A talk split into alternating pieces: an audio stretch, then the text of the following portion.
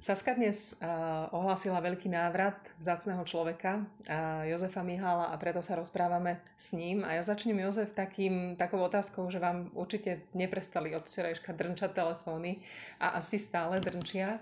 Aké máte častejšie reakcie? Začudované alebo také potešené?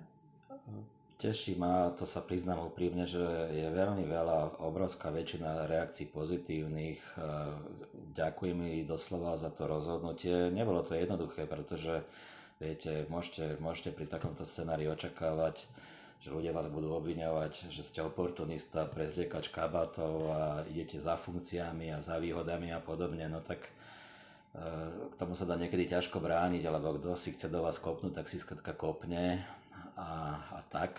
E, politici to niekedy nemajú jednoduché.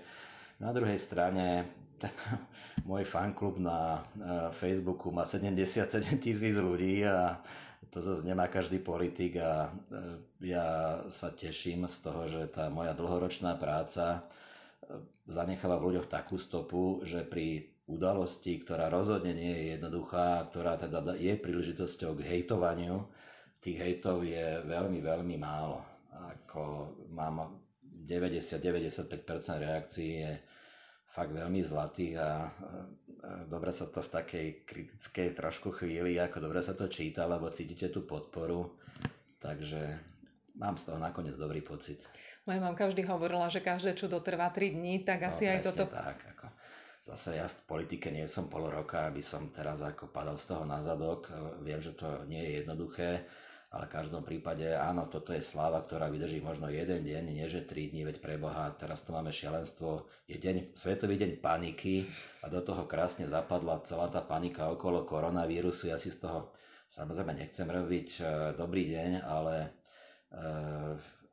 Slovensko žije dneska inými problémami a keď už teda, tak všetci s napätím čakajú, že čo zase ten Igor Matovič, čo prinesie, čo Boris Kolár a čo Richard Sulík, čo Andrej Kiska, tak vráti sa ešte niekedy z toho Popradu do Bratislavy. Hej, tá dráma sa odohráva úplne niekde inde, takže to tak. Možno bezprostredne po voľbách to už chvíľku vyzeralo, že si aj trochu oddychnete. Vy nie ste človek, ktorý by ten oddych úplne zbožňoval, ale predsa len Čujete, ako, nechceli by ste pár dní ako, voľna? To ma Richard fakt naštval, pretože kebyže sa ozve aspoň o dva týždne neskôr, nech si teda užijem trošku toho neplánovaného, ale v konečnom dôsledku príjemného voľna, veď po tej kampani som si potreboval oddychnúť a on zavolá hneď pondelok, že či sa chcem vrátiť do Sasky. Viete, to sú, to sú veci, to sú ponuky, na ktoré sa skrátka nedá povedať tak, že Richard vie, čo zavolá o, o pol roka. To sa skrátka musíte rozhodnúť. Takže trošku je mi ľúto, keď mám byť eh, úprimný, že som to mojom obľúbenom primoštene nemohla zostať dlhšie ako 4 dní a, a som teda späť na Slovensku. Tie 4 dní museli stačiť na také trošku vyfúkanie, vyfúkanie, prečistenie hlavy a uvidíme, čo prinesú tie ďalšie dni, pretože roboty je fakt strašne veľa. Ľudia čakajú, že nová vláda to tu začne dávať do poriadku a preto mi tie gratulácie chodia, pretože čakajú, že aj ja k tomu prispejem. Takže zašívať sa niekde na plážach eh, v Chorvátsku, ja viem, že ľuďom to znie čudne v marci na plážach v Chorvátsku, ale skúste z niekedy marci do Chorvátska na, na, na Dalma, do Dalmácia, uvidíte, že aké je to skvelé. No, ale k veci. Hej, čiže je tu, pre, je tu spústa roboty, je tu spústa roboty, ja sa na ňu teším, to poviem úprimne a verím, že hneď prvých 100, 100 dní vlády eh, prinesie príjemné prekvapenie pre ľudí. Vy ste expert na dane a odvody a ťažko očakávať, že teraz začnete riešiť niečo úplne iné. Dá sa aj v tejto oblasti niečo hneď z kraja za tých prvých 100, 200 dní vlády spraviť? Určite, určite musí sa, musí sa rýchlo reagovať eh, podľa toho, ako rozhodne pani prezidentka na 13. dôchodky. Tam sa musí robiť politické rozhodnutie, či už pani prezidentka podpíše alebo nepodpíše zákon o 13 dôchodkoch. E, tam sa očakáva reakcia novej vládnej koalície a pokiaľ zostanem len v tej oblasti dôchodkového systému, tak e, v katastrofálnom stave po sebe necháva odchádzajúca vláda nastavenie tzv. minimálnych dôchodkov.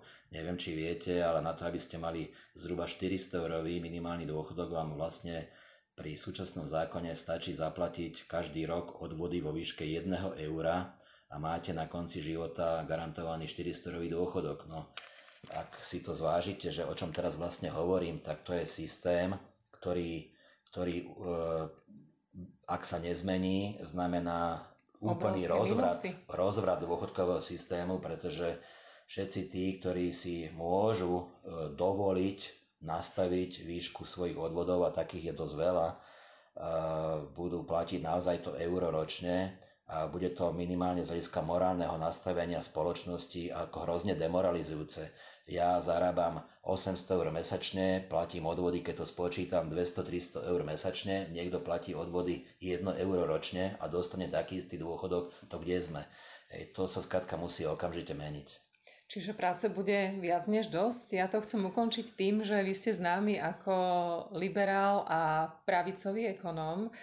Na čo Slovensko potrebuje takých naozaj D na pravicových ekonómov? Pozrite sa, populistov väčších či menších beha po svete, ale aj po Slovensku e, veľmi veľa, takže hlas rozumu a hlas pravicového liberála e, je vždy potrebný na to, aby e, tu zazne, zaznievali aj hlasy, hlasy o, o rozvážnom hospodárení, o, o šetrení napríklad na úrovni vládnych výdavkov, o tom, že nemôžeme len rozhadzovať a pridávať na rôznych dávkach, pokiaľ na to nemáme a tie hodnoty treba najskôr vytvoriť a potom ich môžeme rozdávať a treba vytvoriť podmienky tým, ktorí tie hodnoty vytvárajú. Tu je spústa roboty, nielen z hľadiska tej legislatívy, ale vôbec pôsobenia na vedomie ľudí, ako vlastne funguje naša spoločnosť, ako funguje náš štát. Trošku to vyvažovať a dávať do toho zdravý rozum. Tak ten hlas teraz bude znieť aj vďaka vám hlasnejšie. Vítajte, no, ďakujem pekne. To verím a veľmi pekne ďakujem a som rád, že som tu.